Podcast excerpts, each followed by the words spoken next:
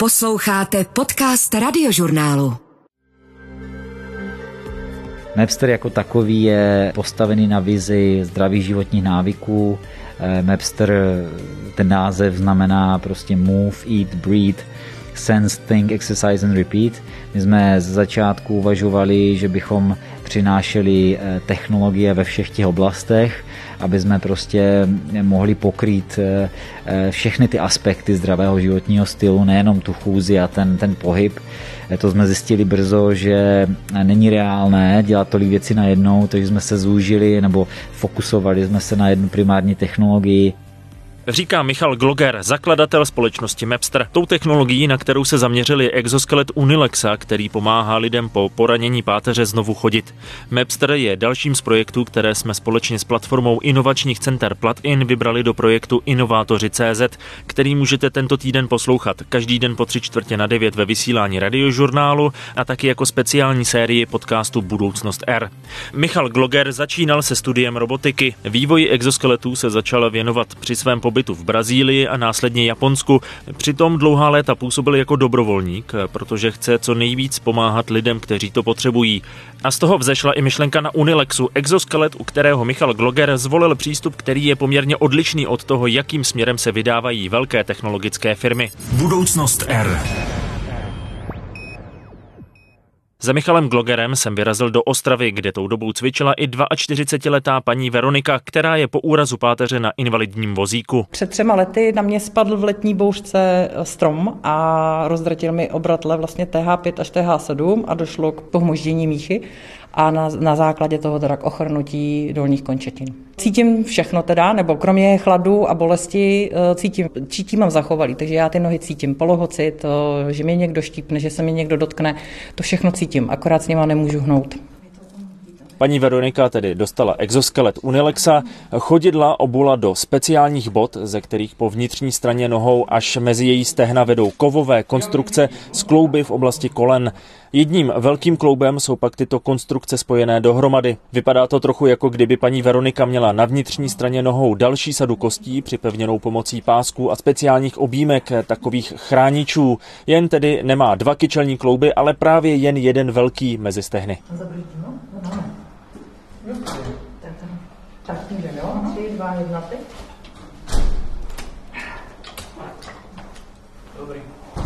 Když se paní Veronika za pomoci fyzioterapeuta Jakuba Radiny zvedne z vozíku, kolení klouby se jí zafixují a díky tomu se Veronika může o nohy zapřít do přistaveného chodítka a takto může dokonce i přes poraněnou páteř i chodit. No a teďka se opřít o tu pravou nohu, trošku dopředu, opřít o pravou nohu a dokročit. To je ono. A zase otočit se Paní Veronika se s exoskeletem pohybuje takovou medvědí chůzí, vždycky přenese váhu na jednu nohu, nakloní se trochu dopředu, jako by se po něčem natahovala a zatlačí špičkou nohy odlehčené končetiny a ta se na středovém kloubu exoskeletu zjednodušeně řečeno zhoupne dopředu a díky postupnému odbržďování chodítka tak může paní Veronika přejít malými krůčky celou místnost. Prohlédnout si to můžete už teď na webu radiožurnál.cz. Srovnat se, zabrzdit a nakonec paní Veronika dokonce odložila chodítko a zvládla několikrát přejít tam a zpět podél bradel, opřená o berly a druhou ruku o ta bradla. Děláme přenášení váhy a tím se to přenese. Jaký to byl pocit, když jste si to poprvé vyzkoušela a postavila se vlastně i na těch necitlivých nohách? Tak já se eh, stavím i doma, že se vertikalizuju, mám v rámci rehabilitace doma u žebřin prostě udělaný dvě madla, abych se mohla vertikalizovat, protože je to zdravý pro kardiovaskulární systém a vůbec zpomaluje to osteoporózu a tak dále, což je takový nešvar pro těch vozíčkářů nebo ty, co dlouhodobě sedí.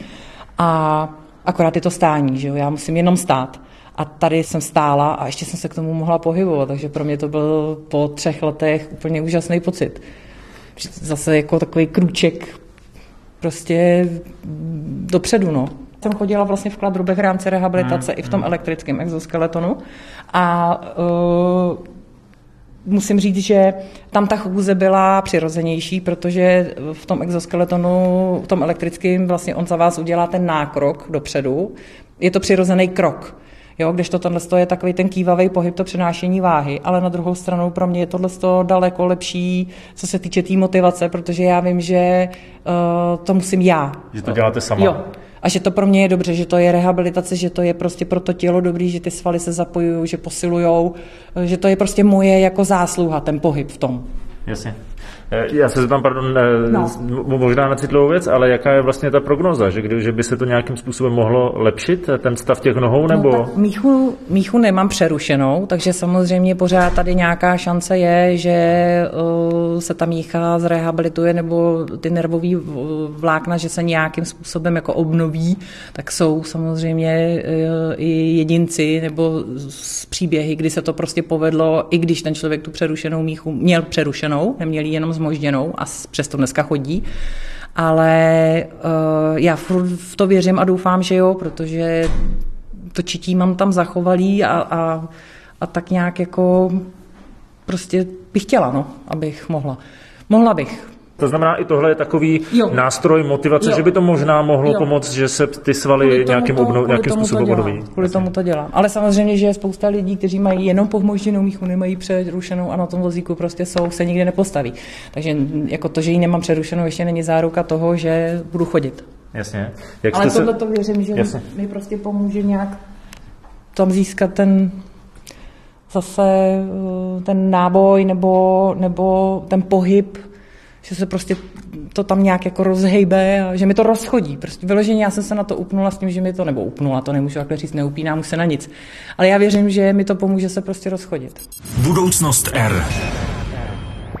Když jsem se díval na eh, Unilexu, tak eh, to není takový ten klasický robotický elektrifikovaný exoskelet. Ono to vlastně funguje na základní fyzice, mm-hmm, když to řeknu jednoduše. Super, to je skvělá připomínka. Po celou dobu vlastně toho, kdy se, jako jsem se pohyboval v té oblasti, tak jsem narážel na takový nesmysl, dá se říct paradox, kdy vlastně se celá řada různých výzkumně vývojových týmů snaží přinést eh, nějaký systém, nějakou pomůcku, která je vysoce vlastně jako high-tech, high technologie, vysoce jako technologicky eh, vyspělá, robotizovaná, obsahuje spoustu nějakých jako eh, senzorických subsystémů a pohonů a tak dále.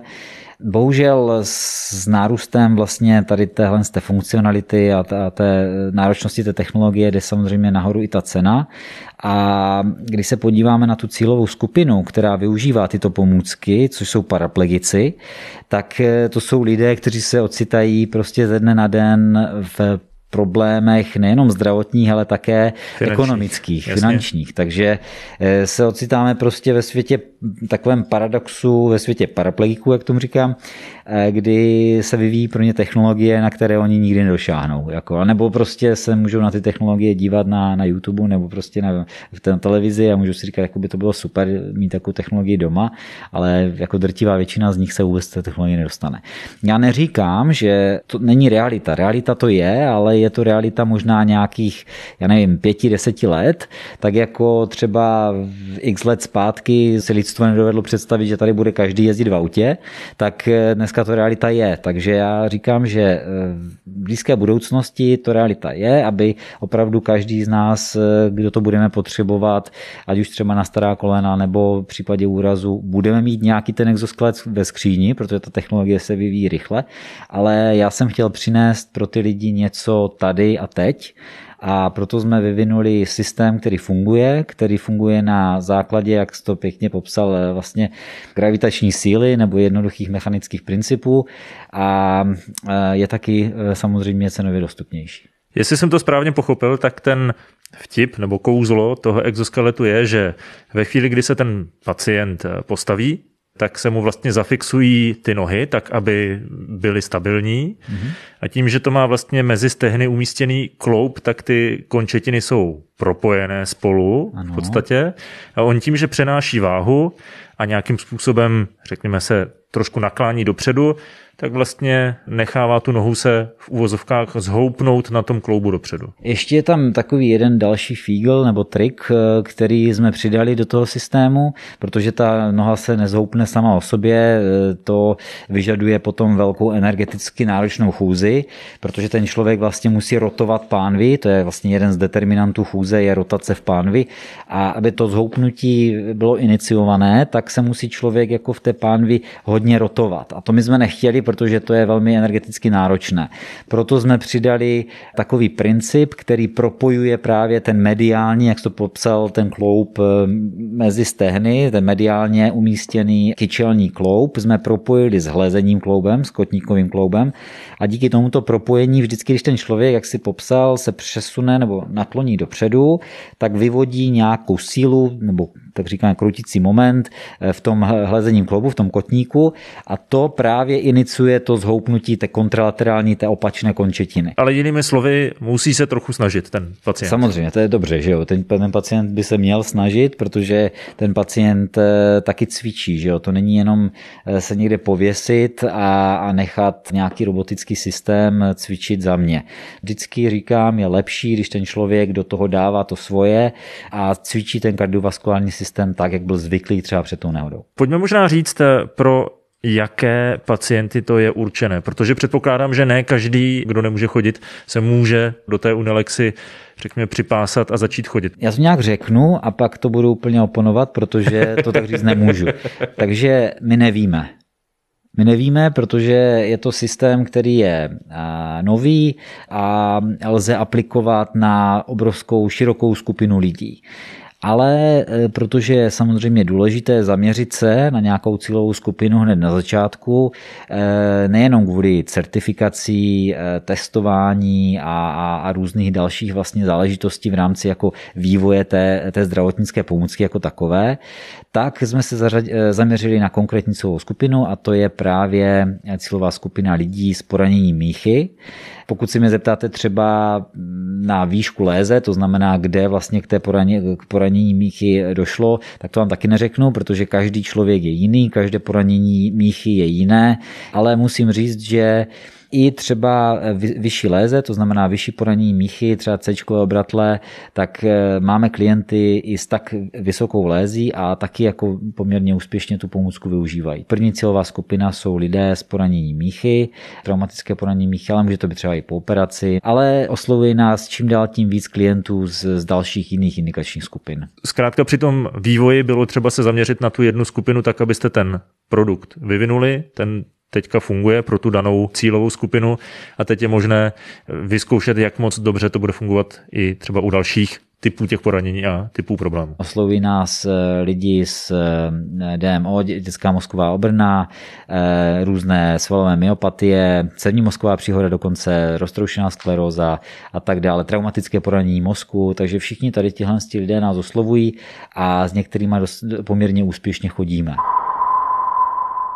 Konkrétně paní Veronika by si už brzy mohla Unilexu vyzkoušet i u sebe doma. Michal byl tak ochotný a vyšel mi vstříc a, a i uh, moje nemocnice Českobudějovická mi vyšla vstříc jako rehabilitační oddělení. Eh, že Michal dojel vlastně na rehabilitační oddělení, kde se fyzioterapeuti, nebo můj fyzioterapeut Lukáš a jeho kolegové, kde jsme se sešli v takovéhle nějaké místnosti, on jim to tam představil, jak by to vypadalo, protože tam je samozřejmě potřeba nějaký nácvik chůze domů, mi to jako hned nedají, to jste sám viděl, že je třeba se to naučit v tom chodit a protože není v mých silách dojíždět prostě, já nevím, několikrát týdně do Prahy, tak eh, mi Budějovická nemocnice nebo rehabilitační oddělení vyšlo vstříc s tím, že uh, Michal vlastně vyškolil toho mého fyzioterapeuta, já si ten přístroj koupím, vlastně tu, tu exo, eh, ten exoskeleton a budu to mít v nemocnici, nebo budu s tím jezdit do nemocnice a Lukáš se mnou bude, nebo můj fyzioterapeut se mnou bude dělat ten nácvik. Bude, se mnou, bude mi v tom učit, jako chodit. Jasně, abyste si to Aby jednoho dne mohla vzít domů. jednoho dne vzít domů, přesně. Já jsem se díval, když jste stála u těch bradel, tak jste nacvičovali eh, ten pohyb, když jste vlastně zafixovaná v té, řekněme, stabilní poloze a natahovala jste ruce nahoru, to předpokládám, že to je asi, to, to bude asi velká změna, když budete moct eh, si bez těch bradel, tak jak jste říkala, no. bez bradel nebo bez žebřin si něco podat z police. No, no, no. Tak já se od těch žebřin nehnu, že jo, tam, tam musím furt být u těch žebřin a takhle já si budu moct prostě dojít a podat si, já nevím, z police něco, z linky, to, co teď nemůžu, tam kam nedošáhnu, tak to prostě budu moct. Ta obsluha té domácnosti bude pro mě taky jako výrazně jednodušší. No tak budeme držet palce. Děkuju. A jak zásadní posun v oblasti rehabilitace lidí po úrazu páteře je exoskelet Unilexa, jsem se zeptal fyzioterapeuta Jakuba Radiny, který s paní Veronikou v Ostravě cvičil. Tak rozdíl mezi tím elektrickým a tím, co vymyslel Michal, je vlastně v tom, že ten náš není vůbec elektrický. To znamená, že je levnější, a hlavně není to jenom pomůcka pro chůzi, takže ten pacient vlastně tím, že musí všechno dělat sám, že tam opravdu musí být stabilní ten trup, tak vlastně každý ten nácvik té chůze je i rehabilitace jako rehabilitace sama o sobě. Vy jste viděli, že pacientka jako dneska skvěle chodila, ale někteří pacienti opravdu prostě nedokážou ze začátku chodit, tak se to dá udělat vyloženě jako pasivní stojan, kde pacient stojí a odlehčuje jednu ruku, druhou ruku, naučí se žonglovat, prostě protože jenom ten stoj v tom je vlastně rehabilitace. Když přijde pacient, který teda nemá přerušenou vyloženě míchu, tak je skutečně šance, že se na tomto znovu naučí chodit? Já si myslím, že tady tohle hodně záleží i na věku toho pacienta, takže když by to bylo třeba malé dítě a postupně se udělala i Unilexa pro malého pacienta, tak ta obnova těch neuronů a ta mozková plasticita, tak eh, pomůže jako obejít to poškozené místo, takže tam by teoreticky ta šance byla těch firm, které se zabývají různými exoskelety, i když eh, typologicky jako jinými, a jsou to většinou třeba ty skutečně robotické systémy, které pomáhají tomu člověku hodně, tak eh, často jsou to velké společnosti. Nadnárodní firmy, které do toho vývoje můžou investovat poměrně velké peníze, taky potom ty systémy jsou eh, poměrně i drahé, tak jak si naznačoval. Tak jak se vlastně vyvíjí takový exoskelet teď se neuraž, v malé dílně v areálu Moravskoslezského inovačního centra. Kolem nás jsou díly tady, takže vidíme, že ten vývoj stále ještě pokračuje v některých oblastech. My jsme eh, v skutku malá firma, v malém týmu. Máme teď pokrytí vlastně v několika regionech České republiky, nicméně pořád ten core tým je tady na Ostravsku v rámci výzkumu vývoje.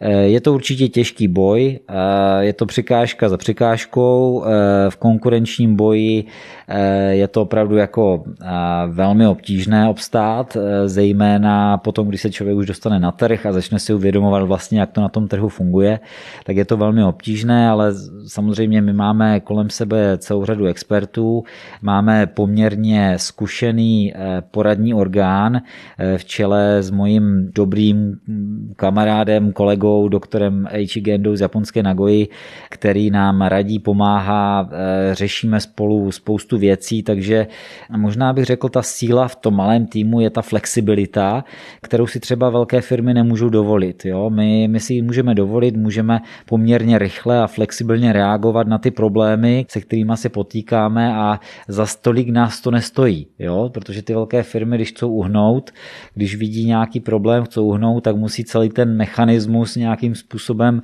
eh, zase řídit jiným směrem, ale my díky tomu, jak jsme flexibilní, tak si myslím, myslím, že poměrně jako dobře dokážeme reagovat na vzniklou situaci a, a dokážeme poměrně, poměrně efektivně změnit směr. Co bylo vlastně na začátku nejtěžší, když jsi si rozmyslel, že má takhle nějak vypadat ten produkt, tak eh, co byla taková eh, největší překážka, kterou si musel na začátku překonat? No my eh, jako tým eh, fungujeme v podstatě od začátku ve stejném složení, akorát teď se rozšiřujeme v poslední době. Nicméně úplně nejdůležitější a nejtěžší na začátku bylo eh, možná definovat si ten tým, najít správné lidi, se kterými víme, že budeme spolupracovat, Ono to možná úplně to nejdůležitější, co člověk musí na začátku vědomit, je, že to je běh na dlouhou trať. To není o tom, že mám nějakou myšlenku a že za rok bude hotovo.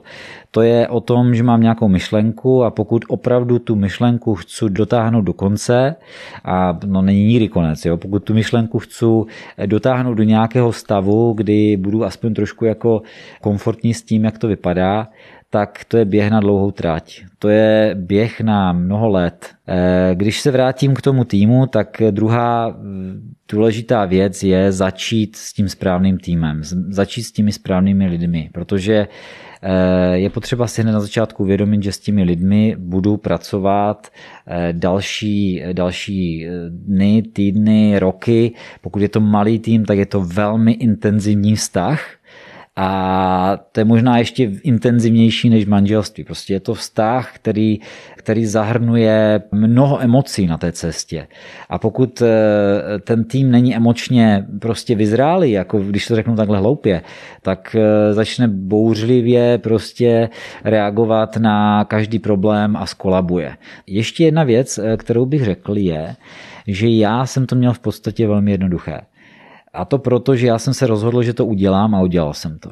Jo, já jsem ne, nepolemizoval o tom, jestli to je dobře nebo to je špatně, nedělal jsem si žádné prostě sáhodlouhé studie. Já jsem samozřejmě e, řešil tady tu problematiku řadu let, takže já už jsem měl spoustu dát, eh, se kterých jsem vycházel, ale potom jsem přišel a řekl jsem, že to udělám a udělal jsem to. A takové to přesvědčení by měl mít každý prostě founder, by měl mít každý, eh, který něco začíná. Pokud tam to přesvědčení není a to přesvědčení je pouze podložené nějakou vidinou zisku nebo nějakou vidinou, já nevím, eh, nového auta v garáži, tak to stoprocentně říkám radši nezačínejte nic, protože to bude akorát hodně nepříjemných nocí a hodně eh, psychické nepohody. A proto říkám, jděte do toho, pokud jste si stoprocentně jistí, že to chcete a že si uvědomujete, jak náročné to bude. Jak dlouho ti trvalo vlastně dopracovat se do nějaké první fáze, řekněme, do nějakého prvního produktu. Chápu, že teď jsme se asi dívali na několikátou vývojovou verzi. Přesně tak.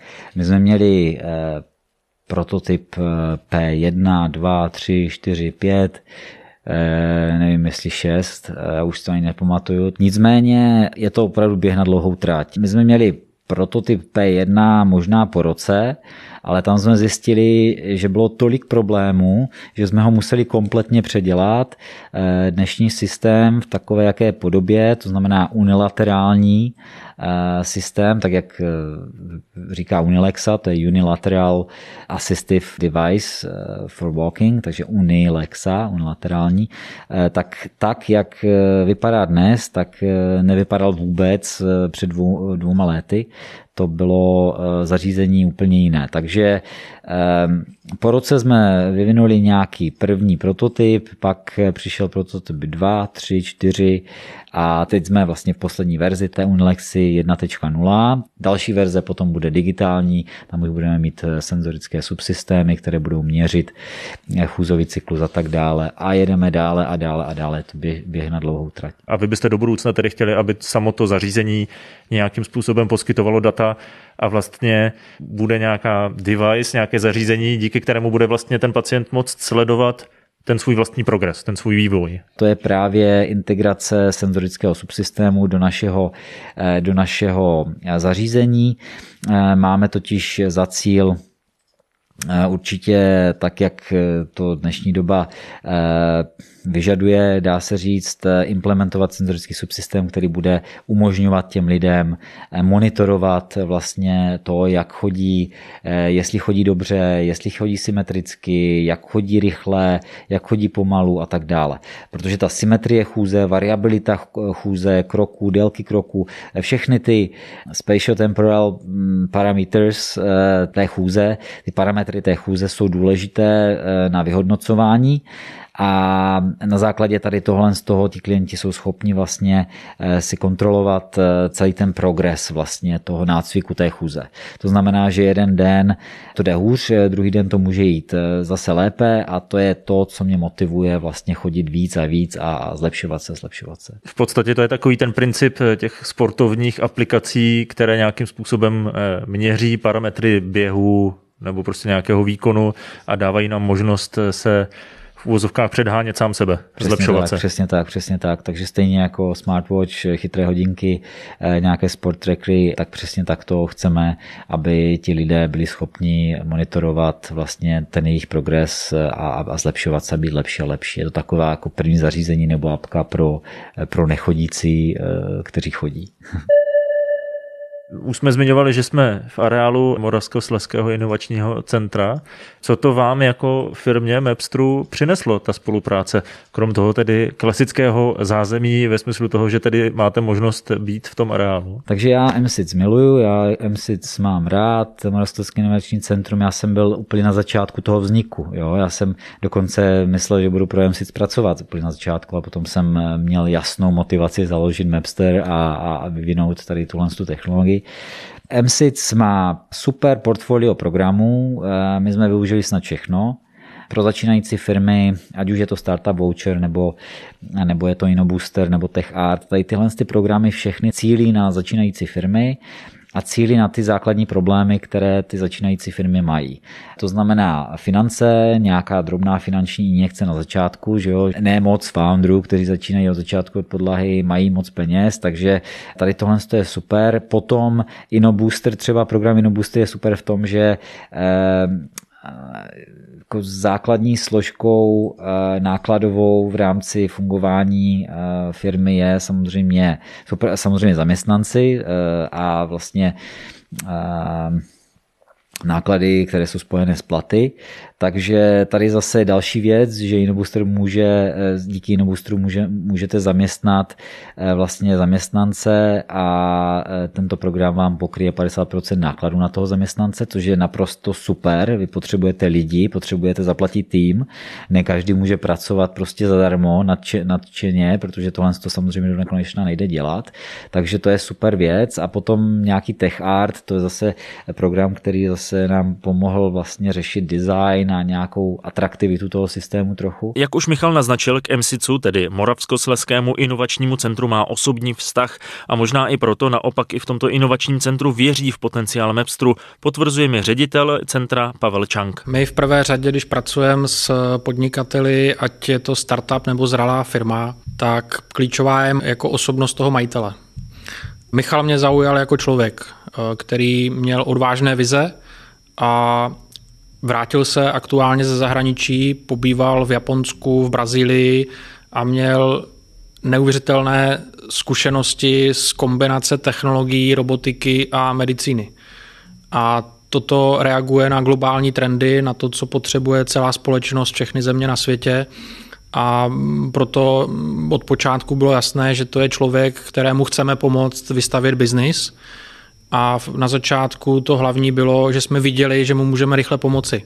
Protože Michal, jak je činorodý člověk, tak eh, pracoval na mnoha projektech a my víme, že když jedete po několika kolejích, tak jedete pomalu, ale když se soustředíte na tu jednu kolej, tak eh, to může mít velmi rychlé výsledky a jsme rádi, že jsme troufneme si říct, i pomohli Michalovi si urovnat některé věci a říct si, která ta kolej je ta hlavní a vidíme, dneska z měsíce na měsíc posun a toho jeho podnikání. To znamená, když to zjednoduším a použiju tu vaši metaforu, tak jste mu pomohli na těch dalších kolejích, aby on se mohl soustředit na tu hlavní.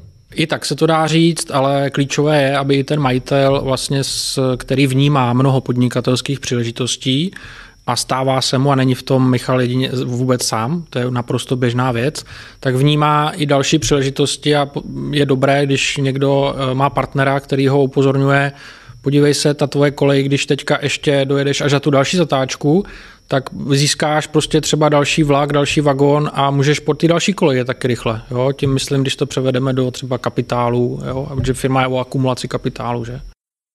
Z mého pohledu jako člověka, který není z medicíny, a byť pracoval s řadou medical firm, tak je Michalova výhoda v, říká se tomu health economics. To je disciplína, která reaguje na globální trend. Celá populace stárne. Postupně už stárnou i populace v rozvojových zemích. Jak to chcete ufinancovat? Aby, byla, aby byl co nejvíc rovný přístup k zdravotním službám a zdravotním prostředkům v podmínkách, kdy technologie jde obrovsky dopředu a zároveň populace stárne, to znamená, že bude potřeba víc a víc a víc těch eh, zdravotních služeb. A Michalův produkt a vůbec jeho styl přemýšlení o podnikání a o zdravotnických prostředcích přesně jde tím směrem, kam eh, svět potřebuje do budoucna jít. To znamená, že ze stejného množství prostředků a zdrojů dokáže vlastně obsloužit mnohem více lidí za menší mm, finanční náklady. Dá se naznačit, s čím možná ještě můžete pomoct v té fázi, v jaké je? Co jsou takové teďka další kroky, kterými ho Samozřejmě. Zrovna včera jsem Michalovi večer posílal e-mail, kdy jsem ho napojoval na rizikové investory. Jo, to je klíčová věc firma, která má globální ambici a má produkt, který může být globálně škálovatelný, což ten Michalův bez zesporu je, ten potenciál má, tak potřebuje nahromadit v určité fázi poměrně velké množství kapitálu a to kapitálu, který, řekněme, umí pracovat eh, s vysokou mírou rizika a řekněme nesoustředí se na to, eh, jakou bude mít návratnost příští měsíc nebo příští kvartál. Takže samozřejmě propojování s rizikovými investory, pomoc vůbec dojednat správné smlouvy s takovými investory, kteří jsou eh, v obrovské výhodě, mají špičkové právníky a někteří upřímně řečeno eh, samozřejmě mají ty investiční strategie založené na určité, já bych tomu řekl, někteří jsou finančními žraloky. Jo? A naším zájmem je, aby ten majitel té firmy, který to vypiplal prostě z, z ničeho, tak aby měl co nejlepší jakoby roli v tom, protože do budoucna eh, je to o tom podnikateli, ne o tom kapitálu. Kapitál je jenom prostředek. Budoucnost R. A co byla pro Michala Glogera největší lekce při rozjezdu Mepstru? Byla to ta zmiňovaná jednání s investory? To je úplně celá lekce. To je obrovská jedna obrovská lekce. Mapster jako takový je postavený na vizi zdravých životních návyků. Eh, Mapster, ten název znamená prostě move, eat, breathe sense, think, exercise and repeat. My jsme z začátku uvažovali, že bychom přinášeli eh, technologie ve všech těch oblastech, aby jsme prostě mohli pokrýt eh, eh, všechny ty aspekty zdravého životního stylu, nejenom tu chůzi a ten, ten pohyb. To jsme zjistili brzo, že není reálné dělat tolik věcí najednou, takže jsme se zúžili nebo fokusovali jsme se na jednu primární technologii. Ten fokus nám chyběl z začátku. Ale zase na druhou stranu musím říct, že díky tomu, jak obrovsky cené eh, zkušenosti byly, to říkám eh, teď upřímně, jednání s investory, protože to mi dalo strašně moc. Jo. Eh, tam byly fakapy, určitě tam byly fakapy a já jsem je nesl velmi špatně jo, v některých chvílích, ale potom jsem si uvědomil, že to je zkušenost k nezaplacení, takže tohle to určitě, tady nebudu říkat nic, nic, nic konkrétního. Nemusíme ale... říkat konkrétní investory, ale spíš v čem byl problém, že tě třeba ten investor ve finále tlačil někam jinam, než eh, ty si původně chtěl? Přesně tak, tlačili mě úplně jinde. No. To prostředí tady v některých eh, případech může být velmi zrádné, takže já chci určitě velmi jako vypíchnout to, ať jsou foundři postražití, ať eh, určitě neskáčou po první eh, nabídce. I když se může zdát, že, že je situace kritická, tak není nikdy tak kritická, abych skočil prostě na špek eh, někomu, kdo za to vůbec nestojí. Je to zase, jak, jak jsem to tady popisoval, to manželství na dlouhou tráť i s tím investorem. Je třeba si spočítat, co přesně to přinese, nejenom se nechat, řekněme, motivovat těmi financemi jako takovými. Přesně tak. Zatím jsou nějaké smlouvy, dohody, nepodepisujte určitě nic, s čím si nejste stoprocentně komfortní. Je to něco, co eh, vás zaváže na, na dlouhá léta a je to potom velmi jako problematicky to peklo. Michalovi bych rozhodně přál, aby to do budoucna už takové peklo nebylo, protože má v rukávu schovaných pár dalších nápadů, které by mohly pomáhat lidem s různými zdravotními problémy. Mým takovým snem je opravdu jako ucelit to portfolium eh, těch produktů, zaměřit se třeba i na v rámci Mapster, Mapster to B znamená breathe, jo, dýchat, třeba i na respirační rehabilitaci. Jo. Existují různé přístroje, které, když člověk třeba není moc mobilní, tak eh, je potřeba taky dýchat, trénovat prostě plíce a na, na to existují třeba nějaké techniky, nějaké přístroje a i sportovci to používají. To je třeba něco, co mě taky velmi zajímá, velmi, velmi, velmi rád bych se do toho, do toho pole ponořil. Uzavírá Michal Gloger, další z inovátorů CZ. Jejich příběhy poslouchejte na radiožurnálu tento týden vždy po tři čtvrtě na devět nebo ve speciální sérii podcastu Budoucnost R, třeba v aplikaci Můj rozhlas nebo na webu radiožurnál.cz a samozřejmě i ve vašich oblíbených podcastových aplikacích. Mějte se krásně a žijte udržitelně. Poslouchali jste Budoucnost R. Podcast radiožurnálu o vědě, medicíně a moderních technologiích.